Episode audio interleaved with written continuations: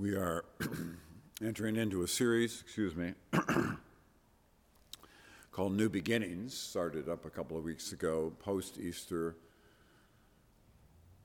What does Easter offer us? What does Jesus offer us in the season of the resurrection? So it's, it's an opportunity, it's a time with new possibilities, even as the spring is here in the north.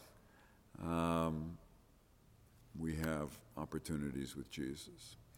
And so we've looked at a variety of individuals, and this time we look at a community, the community of Nazareth, uh, and wondering what their response will be to Christ as he returns home, the hometown boy coming home. How will they respond? So, what new beginning is there for that community? So we pick it up, Mark 6, he left that place, that is Capernaum, and came to his hometown, Nazareth. And his disciples followed him. And on the Sabbath, he began to teach in the synagogue, and many who heard him were astounded. And they said, Where did this man get all this? What is this wisdom that has been given to him? What deeds of power are being done by his hand?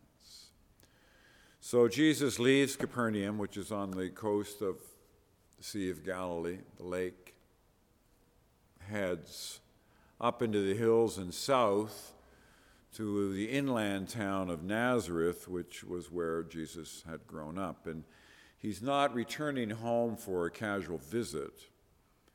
He's returning home as a rabbi with his disciples. And so, even as Jesus has visited other communities in Galilee, so he is visiting his hometown now. And the question is, how will he be received there as a rabbi? And so, as his custom was, at least in these beginning months of ministry, he begins in the synagogue and he teaches on the Sabbath. And Paul picked up on this later, and he would also go into the communities, would begin in the Jewish synagogue. And so Jesus goes into the synagogue, and, and someone could get up and, and speak. And so they give the chair to, to Jesus to speak and to divide the Word of God. And so he begins then. And the townspeople, the people in the synagogue and the community, are amazed, we're told, at two dimensions both his wisdom, which is Sophia, and his power, dunamis.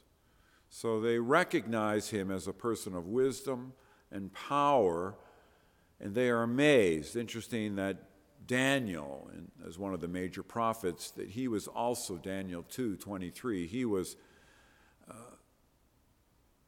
singled out as a person of wisdom and of power. And there's a lovely statement in Corinthians where Paul speaks of Jesus. But to those who are the called, both Jews and Greeks, Christ, the power of God and the wisdom of God. So Paul sees Christ this way as well. He's the power of God, he's the wisdom of God. And so as Jesus begins to speak, they, they recognize these facts. But at the same time, they, they, they can't get out of their mind that Jesus was the one who grew up in their midst. And so we see in Mark 6 3, is not this the carpenter, the son of Mary, and brother of James and Joses and Judas and Simon, Simon, and are not his sisters here with us? And they took offense at him or, or were indeed scandalized by him. It's a strong word. And so they recognize that he has wisdom, they recognize that he has power, because clearly he's performing different miracles and so on. They've heard of that, they know that. But they, they continue to put Jesus in a box. And so they see him as a carpenter. Now, the actual word there is more craftsman, it's not a usual word for laborer. So, which is interesting. So, Jesus was a skilled person, he was a skilled craftsman. So he worked in wood, he worked in stone, he could shape things, he could mold things, he was skilled. So he wasn't just anyone who's moving stuff. He's a skilled person. He's recognized that as that. So Jesus did not grow up in a palace. He, you know, he, he was someone who worked with his hands. It's interesting, in the second century, there was a critic of Christianity named Celsus who mocked Jesus in his writings as a laborer. How could this laborer be the leader of your faith? And he was mocked and critiqued that way, Celsus. So Jesus has always been that. So what it means is that Jesus really does identify with us as every man, every woman, every person. He is in solidarity with us. He knows the human condition. He, he lives his life. He lives his life in this little town for 30 years. Interesting. and it's also interesting that he's identified as the son of Mary. This is an unusual phrase. Usually it would be the son of the Father. That suggests to us that Joseph has already died and that Jesus is the elder brother and he's taking responsibility for his family and caring for his siblings. And he does not, interesting enough, leave home until he's 30. he doesn't leave until he has confidence that his family can take care of his mom. and then he leaves. So at the age of 30, Jesus begins his ministry. But they have seen him and identify him. They remember him probably, some of them running around in town as a boy. And so they, they can't get that out of their mind. Jesus is in a box. that's how they see him. And that's how they determine their, their view, their, their own prejudices. This is how they see Christ, the Son of Mary. That could also be a disparaging comment. there would have been rumors about Mary's birth of Christ. He was illegitimate. They weren't married when, when this happened. So, all of these rumors in a little small town, you can imagine gossip in a small town. So, that's how they are determining Christ, even though they recognize his wisdom and also his power. He is ordinary. He's just like us. And they took offense at him, verse 3. They were scandalized, literally. That's it. They were scandalized by Christ. And so we're looking at, you know, we've looked at a couple of stories of faith, a couple of stories of belief. Jairus, the woman with the hemorrhage, how they respond to Jesus in faith. Now, those stories are now followed by this story where there's a lack of faith and where there, in fact, is no faith, and they just put Christ in a box, and their prejudices determine the whole way they see Jesus. So it's a negative reaction. So it speaks then to the issue of Jesus' identity. Who is Jesus? What do we do with Jesus? Do we accept him or reject him? That's front and center in this story. And then there is this tension between belief and unbelief. You know, what are we doing with him? Who, who is Christ? And there's a putting down of their own. You know, sometimes we do that. Someone is from our community, and, and then we just, you know, we have a hard time seeing them in any other light. In fact, we don't want to see them in that light credentials. So there was a concern for credentials in Jesus' day, even as there's a great concern for credentials in our own day. So that's how the story begins faith or no faith. How do we see Christ? What new beginnings are possible for Nazareth? So that's how the story grows, and then we see Jesus' response in verse 4 then Jesus said to them, Prophets are not without honor, except in their hometown and among their own kin and in their own house. So it's interesting, Jesus' response. And so he responds with an aphorism. And the aphorism is prophets are not without honor except in their hometown. So this is a known statement. You think back to Jeremiah. Jeremiah, considered one of the great prophets in the history of Israel. I mean, he was put down by his own community because they did not like his message, his message that they were going to be judged as a nation. They didn't want to hear that.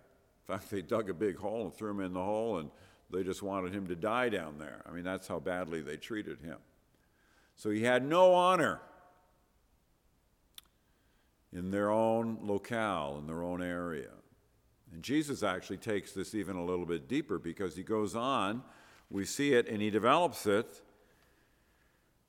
Prophets are not without honor except in their hometown. That's the aphorism. And then he adds it, and among their own kin and in their own house. So that's, that's not part of the proverb. Here Jesus is adding that even in his own kin, amongst his own kin, the extended family, Jesus is not accepted, and then indeed in their own house. So we can think back to Mark 3 31, 32, and especially 321, where the family come and they, they are saying that Jesus is out of his mind. He must be insane for what he's saying. So this is a painful rejection of Christ by his own people. And, and that, that was really painful for him. That was hurtful. He, he recognizes that and even adds it to this proverb. So he's not making stuff up. He returns to his hometown and they reject him. And this is hurtful for Christ. He's getting rejection everywhere. And now he goes to his hometown. Was he expecting something more? Maybe he probably was hoping for, you know, a positive response. Maybe he's saying to his disciples, hey, when we get to Nazareth, things will be a bit different. We're going to be received there. People will have, you know, a party for us, but there's no party. In fact, there's just rejection. And so that's the response that Jesus recognizes. He's met by coldness, by indifference, indeed by contempt. And where that, you know, kind of strikes us in a particular way is in verse 5, it says, He could do no deed of power there.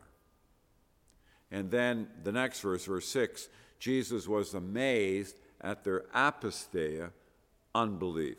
There's pistis, faith, there's apistia, unfaith, if you like. And here they are met by a lack of faith. There's indifference to the work of Christ. And it has the impact that he could do no deed of power there. So I like this quote by Grasser, who wrote, Just as his power is our salvation, so our unbelief is his powerlessness. Wow, that's pretty positive or pretty powerful, sorry. Last week we heard stories of salvation. The word sozo is used there of Jairus the girl is saved, sozo. The woman with her hemorrhage is saved. So, just as his power is our salvation, so our unbelief is his powerlessness.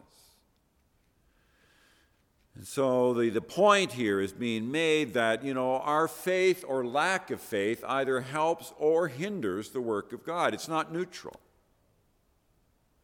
So when we do not believe, it actually hinders the work of God. When we actually go forward in faith, it opens up the kingdom of God. And so Jesus is looking, and Mark adds a statement, and he could basically hardly do any works of power there because there, were, there was no openness. Nobody wanted to come forward and touch him like the woman who was ill we, saw, we looked at last week. They're, they're not interested, they're just cold to the whole thing. So we can think of ourselves, you know, are, are, our attitudes helping the work of God or are our attitudes hindering the work of God? They're not neutral. We're responsible for how we respond to this whole thing, the kingdom of God. But there are a few who believe, verse 5. Some were cured which means that some did respond in faith. So it's not an absolute. It's not saying that nobody in Nazareth responded at all. There were some. There were some who had perception. There were some who recognized that Jesus was from God and spoke real wisdom and could do powerful works on behalf of God through his Spirit. And some were cured. So there's a remnant here, if you like. There are, there are some who are not living in hardness, but are opening up their hands in faith and trust. So that's the good news. We can be respond, you know, surrounded by a lot of unbelief, surrounded by a lot of lack of faith, surrounded by a lot of people who are cynical, who are indifferent, who are growing cold. And that can impact us. Or we can stay close to those who are close to the fire and receive their warmth and strength and encouragement. You know, how do we live our lives and who do we associate with? Very important. So, having heard the story and then Jesus' own response, you know, where, where do we go with that for a few mo- moments as we close? And so, as I've already noted, this story of unbelief follows two stories of belief. So, the issue then is for us well, where are we here in this tension of faith or unfaith? Opening our hands up or closing our fists to God? What's our ongoing response to Jesus? What is the new beginning for us in this post Easter season? The new beginning for you, the potential for you. There's always this possibility of new birth and new life, becoming more authentic. You know, working through our hassles. Sure, we have hassles. And we can go through seasons of doubt, no, no question about it. But we can also break through that, and the, and the seed can work through. You know, it's the hardness. It's one of the things about Prince Edward County wines, apparently, is that the soil down there is tough soil. It's, it's, it's rocky, it's, it's hard to produce good wine in Prince Edward County. But the experts have recognized the fact that if they work hard, the, the vines will do well eventually because they have to work hard. And they work hard, and then eventually a good harvest is produced and good wines are produced. But it's the hardness and challenges that can actually lead to the good wines. And so, yeah, we can face hardships, difficulties, we certainly do. But as we look to Christ, as we say yes to Him, that can actually lead to very positive things and a bumper harvest. So, what's our response? Open hands or closed fists? Do we want to be healed? Do we want to say yes? The crowd didn't want to say yes. They didn't want to get out of their ruts. They were stuck as in terms of how they saw Jesus, and they just wanted to stay there and basically have him go away, just as the townspeople in the area of the Gerasenes wanted Jesus to go away. They asked him to leave. Well, here people are asking Jesus basically to leave. We don't, we don't want you here. You're not our hometown, you know. You're not our boy anymore. So the question is do we want to be healed? Jesus asked the invalid at the pool of Bethsaida, Do you want to be healed before he heals him? Do you want to be healed? So do we want to open our hands or not? We said before, Jesus goes where he wants. He's not going to force you to open your hands. And then on the other side of it, we see that this story does become a teaching moment for Jesus with his disciples, because the next story that we're going to see is Jesus sending out the 12 in groups of two, and they are going to be out, sent out in ministry, and they are also going to experience some rejection. Not everybody's going to receive them. Some will, but a lot won't. So we see in Mark 6:11 Jesus says, "If any place will not welcome you and they refuse to hear you, as you leave, shake off the dust that is on your feet as a testimony against them." He says there will be rejection. So, you know, not everybody, not everybody in your family is going to say yes. Some will reject. They have the power to reject and say no. So that can be their response. So Jesus gives a heads up to his disciples hey, you guys are going out soon. So you've seen me. I've been rejected here. The same may happen to you, so be prepared. It can be the same for us here in the community of Weston or for you in your church, wherever you are. So, do we open up our hands or do we keep our fists closed? I've always been struck by the statement in Hebrews, as I close, uh, where the writer of Hebrews references Esau. And the statement is with Esau, you know that later, the writer says, when he wanted to inherit the blessing, he was rejected. For he found no chance to repent. Note, even though he sought the blessing with tears. Wow. Esau finally comes to some sort of sense. He wants his dad to bless him. But the moment the moment's gone. His dad can't bless him in the same way. It's gone. Even though he sought the blessing with tears. So the point of that is let's not play games with God. Let's take our walk seriously because we can never count on whatever happens to us in the future.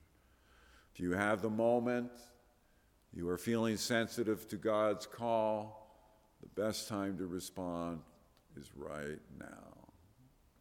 May we do that. Open our hands up in faith, new possibilities of faith in this season. In Christ's name.